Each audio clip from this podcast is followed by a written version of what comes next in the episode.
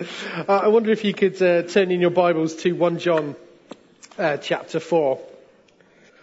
Okay, um, for those of you who are really awake today, you may have noticed that Dave Webster preached on 1 John 1 and 2 last week, and I'm doing chapter 4 now, which means there's a missing chapter. Um, we had to reorder the preaching schedule um, just to free up Pete and Kim to do some apostolic stuff. So uh, 1 John 3 will, will happen, I promise you, but it's going to happen after this talk. I just want to uh, kind of give us a headline text, which is 1 John 4 uh, and verse 7. It goes like this. Beloved, let us love one another, for love is from God, and whoever loves has been born of God and knows God. Whoever loves has been born of God and knows God. Well, we managed to clear January safely. Here, here we all are. We survived. Um, and uh, it was only a month ago or so that we were sat around our uh, tables for Christmas dinner. And in our house, we have this kind of tradition, which is when we buy crackers, uh, we don't buy the expensive ones. Okay? That's not because we're tight or hard up, but to be honest with you, if I want a pair of nail clippers, I will go to Boots. Um, we like the cheap ones because the gifts are of a special quality. And uh, this year, as we were uh, uh, uh kind of snapping the crackers, uh, Leah, my daughter, she got the little red fish. Oh yeah, oh yeah, you know what I'm saying. So uh, we got the fish out, and if you if you've never seen one of these before, it's like a little cellophane fish, and you put it on the palm of your hand, and it responds to the, t- the heat of your hand. And how it responds gives you an indicator of what kind of lover you are. Okay? so like if it doesn't move, then you're just flatlining. Um, you know, if, if you're uh, mildly romantic, like the head and the tail might kind of curl a little bit. Um, if, if you like a passionate hot stuff, it will just be breakdancing on your hands. Um, there is one move, I think it twists long ways, and that's you, you're fickle. Um, so, but I just remember those things as a kid. They were really great fun, and whenever we got them with our crackers, we'd always make sure that Granny got a go. because there's nothing like a 76 year old woman dressed in a cardi, twin set and pearls, who's red hot and passionate. it's just like, hey, Granny, come on. so um, I, I want to kind of bounce off of that and ask you a question, which is, in your spiritual life, if we put the red cellophane fish on your hand, what kind of lover are you? What kind of lover are you? Now, over the years, I've been really fascinated by um, the different ways in which people try to articulate love or demonstrate love or decide what love is or love isn't. And um, there was a long period of time where, you ready? Here comes a confession. I would read the Lonely Hearts columns. Okay. Not because I was looking for something, but I was just intensely fascinated by what are people after. And what I've discovered recently is annually they produce a book with all the best ones in. So um, this morning I thought I would start off by sharing three of them with you that just really had me laughing. Okay. Um, so the first one is list your 10 favorite albums. I just want to know if there's anything worth keeping when we finally break up. Uh, that's from a practical, forward-thinking man at age 35. Um, this second one I quite like as well, uh, which is ploughing the loneliest furrow. 19 personal ads and counting. Only one reply, and that was my mother telling me not to forget bread on the way home from B&Q. man 51. And then the clincher for me, short and sweet, is this. Romance is dead, so is my mother. Man with inheritance, 42. Come on.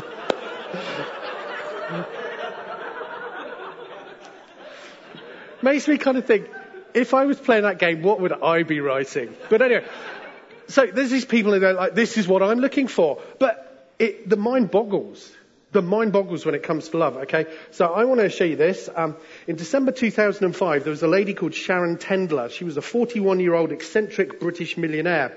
And she married the love of her life, a dolphin. Um, the thrilled bride, wearing a white dress, walked down the dock before hundreds of astounded visitors and kneeled down before the groom who was waiting in the water. Escorted by his fellow best men dolphins, they'd swum over. And uh, when Tendler got there, she hugged him, whispered sweet nothings in his I don't know, blowhole, um, and kissed him, and kissed him in front of the cheering crowd. Okay? And it then says this, after the ceremony was sealed with some mackerel, Um, Tendler was tossed into the water by her friends so she could swim with the love of her life. Okay, so it, you think that's bizarre? Do you want to go deeper? Okay. Yeah, here we go. The Telegraph in 2007 ran a feature on an American man called Edward Smith who admitted having sex with a thousand cars. Not having sex in a thousand cars, having sex with a thousand cars. And he said in his own words, I'm a romantic. I write poetry about cars. I sing to them. And I talk to them just like a girlfriend. In fact, Smith, who currently lives with a girlfriend, a white Volkswagen Beetle named Vanilla, insisted that he was not strange or sick and had no desire to change his ways. But as well as Vanilla, he regularly spends time with his other vehicles. A 1973 Opel named Cinnamon and a 1993 Ford Ranger named Ginger.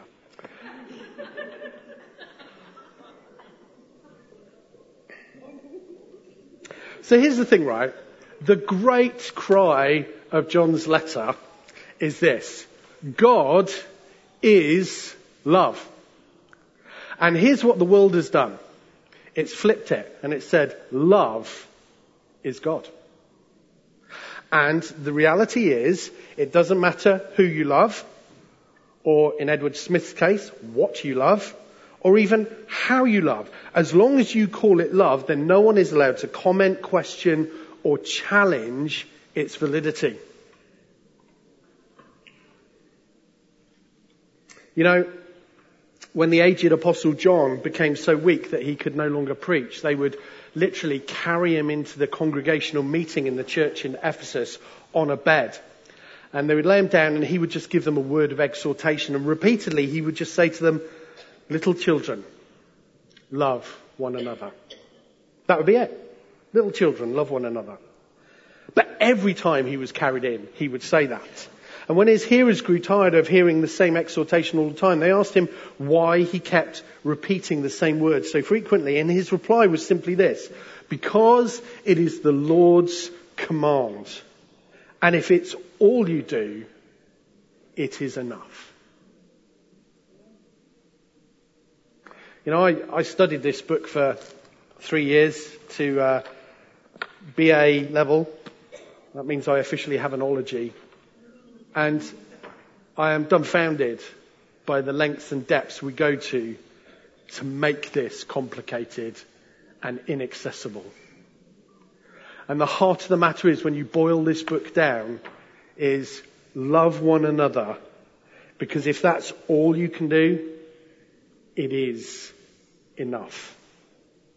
And so chapter four has been classed as the throne room of this letter. And actually the throne itself is verse eight where it just simply says, God is love. But this is not the apostles' equivalent of John and Yoko's loving. If you remember that in the 1970s, they stripped off, sat in bed for two weeks and said, come on, let's give peace a chance. This is not John's equivalent of that because the content of this letter is profoundly related to the context. And I want to kind of break the context down a bit because I think if you understand the context, it will be much more meaningful for us. So there are three people kind of listed in this story. There's a bunch of people called we, and that's the apostles. Right at the beginning of the letter, John says, you know, we saw him who was from the beginning. We saw him. We looked upon him. We touched him. We were around him. We were near him. All that stuff he did, the amazing heaven stuff. We were there. That's the apostolic witness. Then there's a second group of people, which is the you. Now, the you of this book is the second generation Christians. This book is kind of being written about 85 to 95 AD.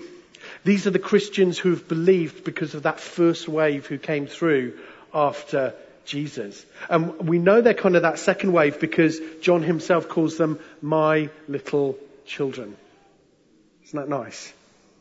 And there's this bond between them. We saw Jesus, we heard Jesus, we touched Jesus, and he was from the beginning. And we have kind of passed that message, that, that call onto you, and you've believed it, and you've done it, and it's fantastic. But the problem is they're not the only people in this relationship. There's a bunch of people that the letter calls them. The them are called false prophets or antichrists or liars or people who are of the world. And the them of this story have messed up the relationship between the we and the you of this story. Because they've come in spouting a whole load of lies, pretending they have some kind of authority to speak about what Jesus is like and what Jesus requires. And I think it's really important for us. I'm so glad there's so many of us here this morning because I want to flag this up.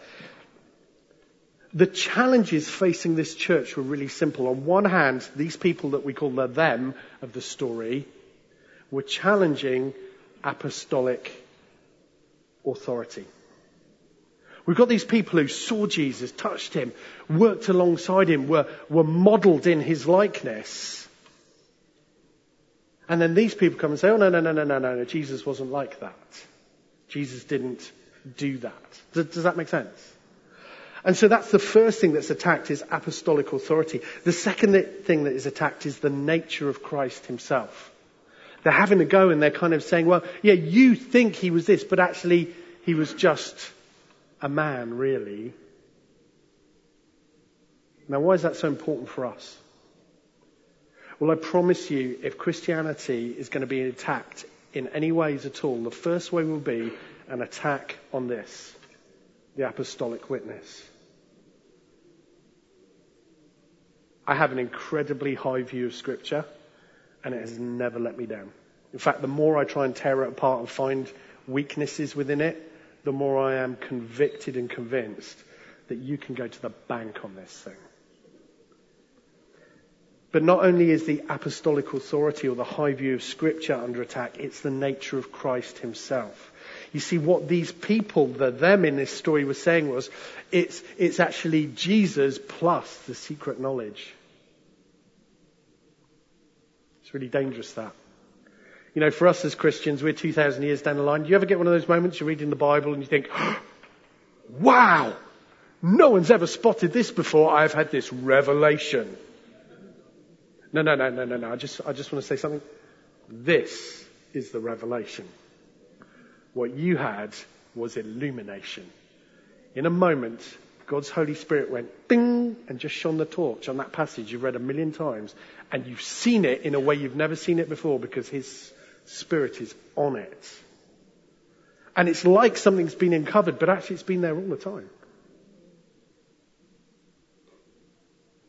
And so for them, they had this view of Christ and it was simply, well, you had to have Jesus plus the special knowledge. And here's the truth. Anytime you have the cross plus something, it always equals Jesus minus something. It means Jesus isn't enough. And, and if you take no other message home today, folks, I want you to hear this. Jesus is enough. He is everything you could want him to be. He did everything you need him to do. And in the future, he is everything you could ever want. Cool, hey? And so the letter was written kind of with a fourfold purpose. It was to reinforce or re-establish apostolic authority. It was to reaffirm the incarnation of God, God coming in flesh, God with skin on, God live in concert, which is found uniquely and only in Jesus Christ. But thirdly, it's there to flush out the wolves. Because there's these people running around saying all these strange things. No, no, no, God didn't come in the flesh. No, no, no, no, these apostles aren't really the real deal. And so John writes into this letter a number of things that are kind of indicators to help us spot wolves. Can you say Jesus is from God and he came in the flesh? If you can, that's from the Spirit of God. And if that's true, then you're probably going to live a life that's full of light, not dark. And if that's true also, you're probably going to live in a way like he did, which probably means you're going to love. And all of those things melded together is the way we flush out wolves. Wolves do not walk in the light. Wolves do not love, and wolves do not receive Jesus for who he is on Jesus' terms. Does that make sense? And so that's the kind of background of the letter, but there was something particularly unique that was um, a bit of a pain uh, for these guys.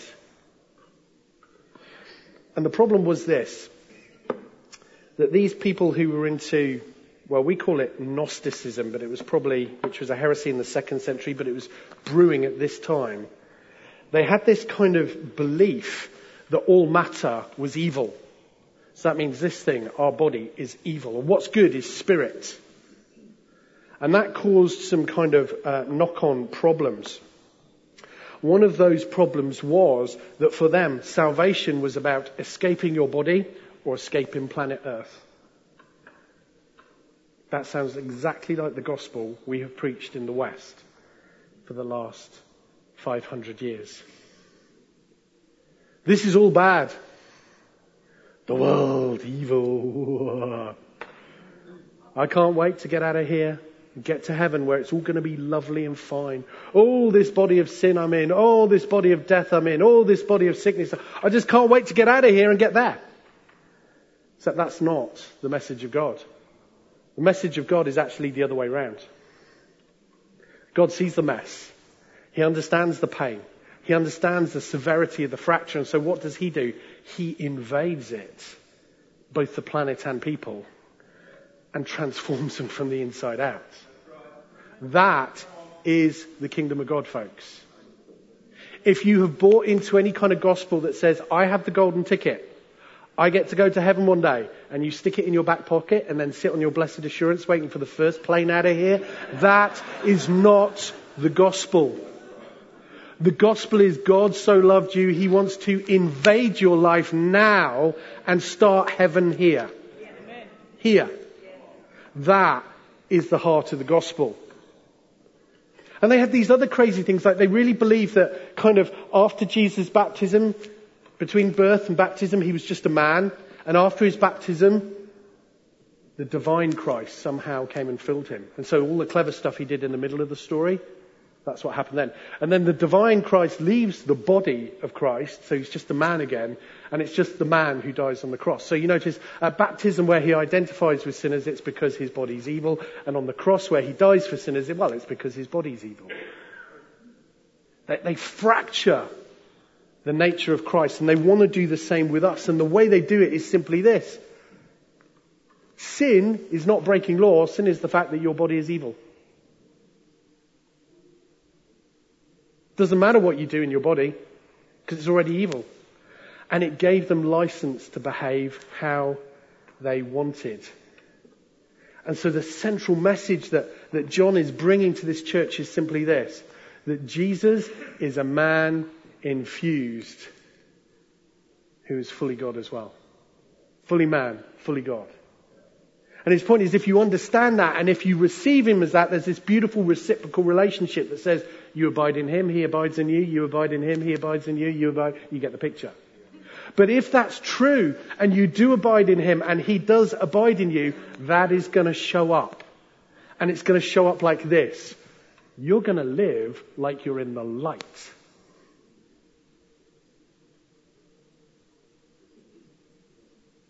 Now, it doesn't mean you're going to be sinless, but the general thrust and direction of your life is going to be light. He actually says, you know, if you say, if you say you're without sin, you're deluded. And if you do sin, it's okay. We have the best lawyer in town. His name is Jesus. He's a great advocate. He gets everybody off whose case he fights. How cool is that? Light. Walk as light, he says. You're not going to have sinless perfection. In fact, there's this beautiful story where um, Charles Spurgeon was preaching on this very topic. And uh, this guy came up to him at the end of the meeting and said, Sir, I do believe I have achieved sinless perfection. And so Spurgeon just picked up his glass of water and threw it in his face. And the man was like, and out came the real him.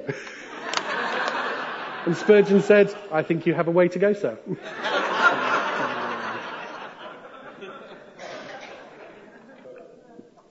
so if you want to have that debate with me afterwards, feel free. Uh, and so John gives a command. Verse 7, let us love one another. And he explains the prime mover for that command because love is from God. Not only that, he lays out the reason. He says this, if God so loved us, we also ought to love. What's he saying? He's saying this, folks. He's saying it is totally inconsistent for you to step into light and love and receive all the glory and riches of heaven because of his love and then not allow that love to flow through you to other people. Do you feel the weight of that? Like I, I really struggled putting this message together because I got to the bit about, well, he loved us, so let us love other people. Duh. Like I felt at this point my sermon's done. Should we have coffee? no, because there's so much more going on. The question is, what is love? I mean, how do you define what love is? Who has the right to define it? Should we allow the people who write the Lonely Hearts columns to do, set the terms and conditions of what love is? I mean, one of these ads I read said, um, basically, uh, sorry, my mic's come off now. Uh, one of these ads I read said, you know, basically, I'm very angry and I'm looking for somebody with bulbous eyes and a purple vein in their forehead that throbs so we can stand together in the potting shed and utter primal scream at our anger. I hope that wasn't somebody from the Potting Shed Connect group. I just, what, what actually goes, you're not doing that, are you? No, no, okay. They're just talking about carrots and stuff. That's okay. Um, but who gets the right to define the parameters and the terms and the conditions? Is it the Lonely Hearts guys? Is it Sharon Tendler with her dolphin husband? Is it Edward Smith? Who gets to call that one? God alone. And what comes next is why I've entitled this morning Dirty Love. You see, verse 9 says this In this, the love of God was made manifest amongst us, that God sent his only Son into the world so that we may live through him.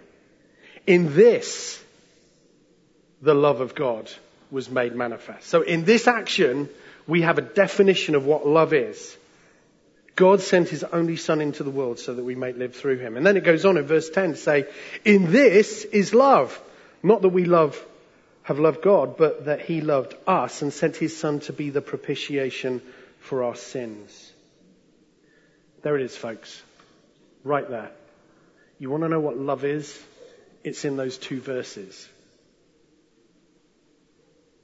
And it's deeply profound.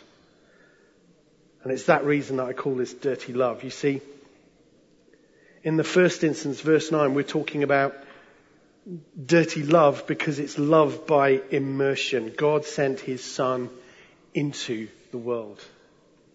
You know, there's a, a, an old Hebrew um, way of interpreting scripture, and it's this. Whenever you stumble across a word, in this instance the word love, if you want to know its true meaning, you have to go back to the very, very first time it's used. We call it the principle of first appearance. And in this case, the first appearance of the word love is nothing to do with a man and a woman who romantically are inclined. It's actually a father and his son. Abraham Take your only son who you love. Interesting. Because we know what God asked Abraham to do. Take the most precious thing you have and be willing to offer it. See, heaven's rescue party meant the pure, spotless, Holy One of Heaven entered into human experience to rescue us and to return us to our identity and our calling in this universe. Do you understand how profound that is? That is the beauty and majesty of the Christmas story, which we've just been focusing on. The problem is we in the West have taken that story and we've cleaned it up. Mary and Joseph have this beautiful new built barn, lovely wooden timbers, perfectly sanded, lovely roof, there's beautiful, clean golden straw scattered on the floor. And there's this beautiful little wooden manger. It looks like something you might buy in Mothercare actually when you're having a baby. And it's all just, it's, oh, it's so sweet. So in June this year, I had the privilege of standing in a cave in Bethlehem. Most of the people in Bethlehem lived in caves. It's a very hilly part of the central hill country of, of Israel. And There's all of these caves, and people literally lived in these caves, and they carved out the backs of them and made bedrooms and all sorts of stuff. And the reality is, if you go to one of these caves at the time of Jesus, they would have been about five inches deep in sheep crap. I use that word advisedly. We'll come back to it. The ceiling would have had about three inches of soot from hundreds of years of oil lamps just being burnt. And the manger isn't some lovely Mothercare cot. It's a stone slab which has been hollowed out so animals can drink water. A manger is not about straw, it's about water. And that's where the King of the universe shows up. He literally enters the filth of this world so there can be an exchange between him and us. It is dirty, gritty, grimy love.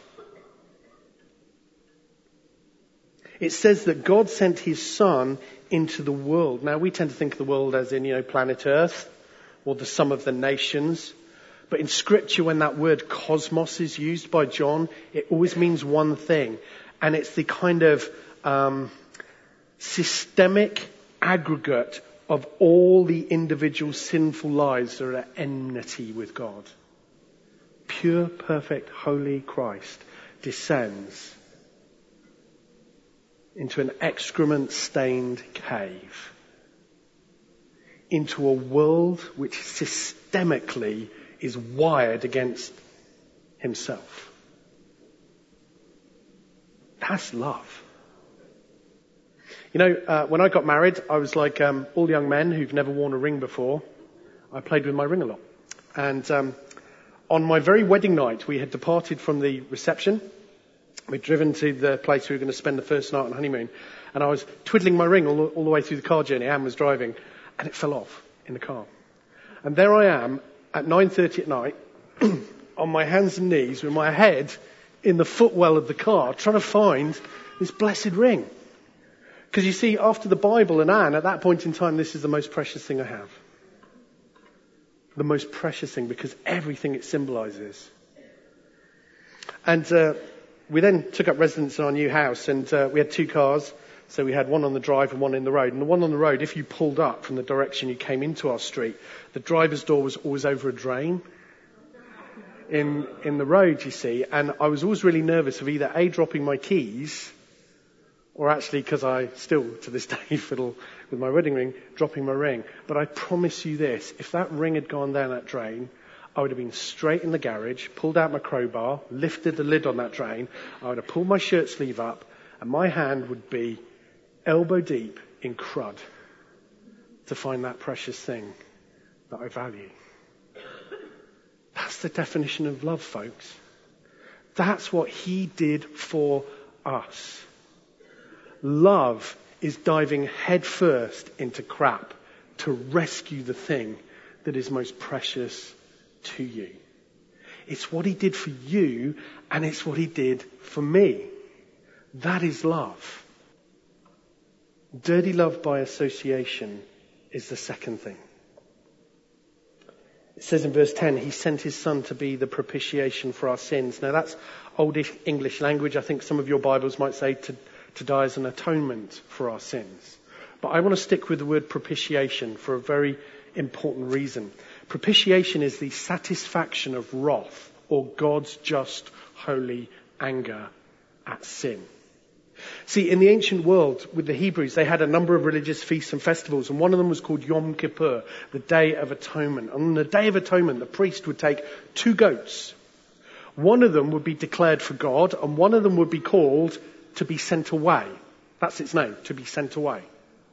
And the one that was for God, the priest would lay his hands on the head of that goat and he would speak all the sins of Israel over that goat. They'd then kill it and its blood would be shed and thrown against the Ark of the Covenant, the thing that symbolized the very presence of God on earth. The other goat, who's called sent away, was literally prayed over again in the same way the priest would lay his hands on the head and declare the sins of the nation over it. And it would then be driven out of town. Now, by the time of Jesus, this was a very elaborate thing they did. They had all of these feeding stations along the way where the person taking the goat would be offered a drink and he'd be like, no, no, no, I have an important task. And they would take the goat down the Kidron Valley, up the Mount of Olives, over the other side, and you drop down into the Dead Sea, and there's a big cliff there. And they literally boot this goat off the edge so it would break its legs as it rolled down the hill. The point being, it's never coming back.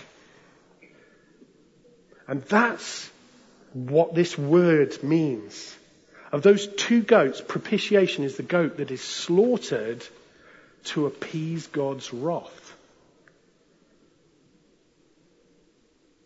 The other goat is called the goat of expiation. That takes away the thing that caused the sin. So that's the picture. On the Day of Atonement, one goat deals with the wrath. The other goat deals with the thing that caused the wrath. It takes the thing away. Isn't that a cool picture? Now, some of you know I like a bit of guerrilla preaching and do some kind of funky stuff up here, you know, and uh, using props and things. So I did speak to Cheryl Taylor about whether we could borrow one of her goats um, this morning. Um, but apparently, to transit livestock, you need all sorts of um, certification. So I'm just going to have to leave you with the mental picture. Um, I just wanted to have a goat up here. But here's the thing, right? When the priest lay his hands on those goats, apparently the the trauma of speaking that much sin over the animal meant the priest had to turn his head away. It was such a terrible thing. Now, I want to flip forward thousands of years to the time of Jesus. You see, we're told in this very same letter of John that God is light. Yeah? What happens when Jesus is crucified? It goes dark. Why do you think that is? It's because as the sin of mankind is laid on Jesus, God turns his head away. That's what love is like, folks. It's dirty by immersion and it's dirty by association. It's filthy, it's messy, it's grimy business. But here's what I want to say if it was good enough for him, it's good enough for us. These are the words of Jesus in Matthew 10, 24 and 25. A disciple is not above his teacher, nor a servant above his master. It is enough for the disciple to be like his teacher. Let us love because love is from God. And God sent his son into this fallen and fractured and filthy, broken world and then took upon himself all of the things that made it filthy and fractured and broken. So in place of that, we could receive his glory. Do you understand how profound love is? And then we get this really painful test. Anyone who does not love, verse 8, does not know God. So here's a question, folks. How's the love life going? How's the love life? Because I want to be honest with you, it's really easy to be friendly with people you get on with and to agree with them about things you agree about. And that can look like love, but it's merely agreement. Real love shows up when you're going to get dirty and grimy by immersing yourself in somebody else's crap and mess and carnage. And real love is going to look like love when some of that, by association, covers you. I love the fact that, you know, Jesus was immersed in the world of publicans and tax collectors and prostitutes and women who had just been dragged out of the bed of adultery and drunkards and so on. And yet he coexisted so beautifully with them that he was fully God in every single moment. And yet they were fully sinful and not one of them was left feeling condemned. Yet every single one of them knew that the door to light and life and increase had just been opened in front of them. That is the challenge of love. And I want to say to you, can you love like that? Can you turn up full of heaven and be in the midst of stuff that is abhorrent both in practice and in ideology and be present in such a way that you can be so full of God and they can still be fully sinful. Yet rather than left feeling condemned, they just see a beautiful door opened to the kindness and the goodness of God. Can we do that? Some of you know my favourite story in the whole of all the Gospels is the woman caught in adultery. And I love this thing where the big question is, Jesus, should we stone her? And Jesus says, yes, you should. Go ahead. If you're perfect. That's the first time we hear these words in the Bible. Yeah.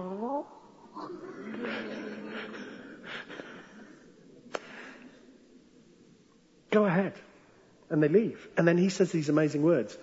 I do not condemn you.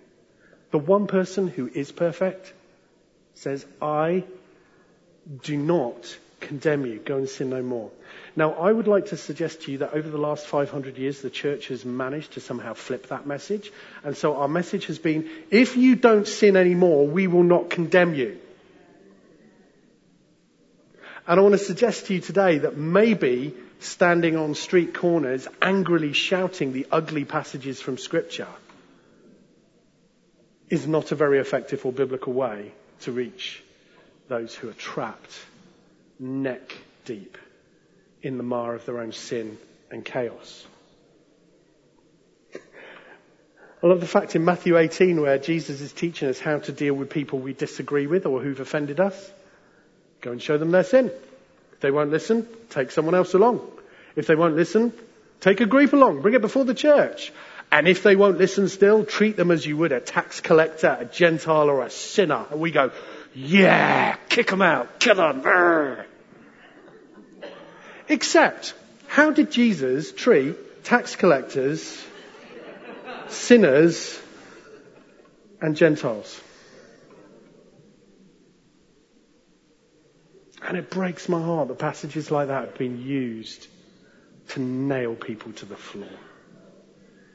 If they don't respond and they're meant to be in Christian community and they don't respond to all of those stages, what is Jesus saying?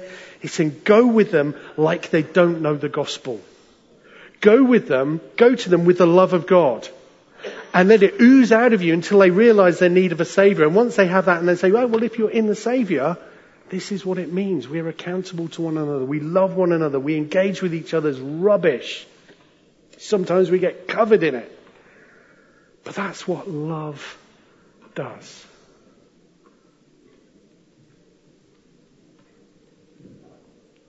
So I want to wrap up with these words and thoughts. There's something incredibly powerful about a community of people who practice love. I'm not talking about the hippie free love of the 60s, nor the kind of selfish sexual love that preoccupies the world of today, but I mean a radical demonstration of the love of God. You see, our world is outrageously promiscuous with its body and incredibly stingy with its heart. And I honestly believe for us today, God is saying, I want you to be incredibly stingy with your bodies. Your body is for one person.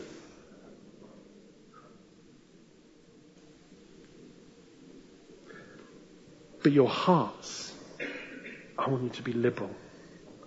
I want you to give them. I want you to drop into someone else's chaos and darkness and bring light. I want you to step in even if that means you get covered in their crud. Because that's what the love of God looks like. And there's this beautiful verse. Are you ready for this? This is a killer. By this is love perfected with us. As he is, so also are we in the world.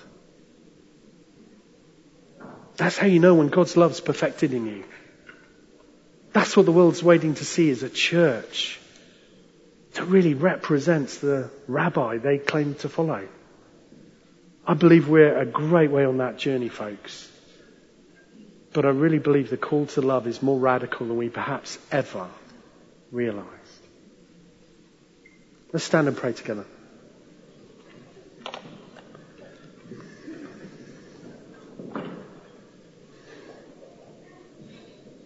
You just put your hand on your heart.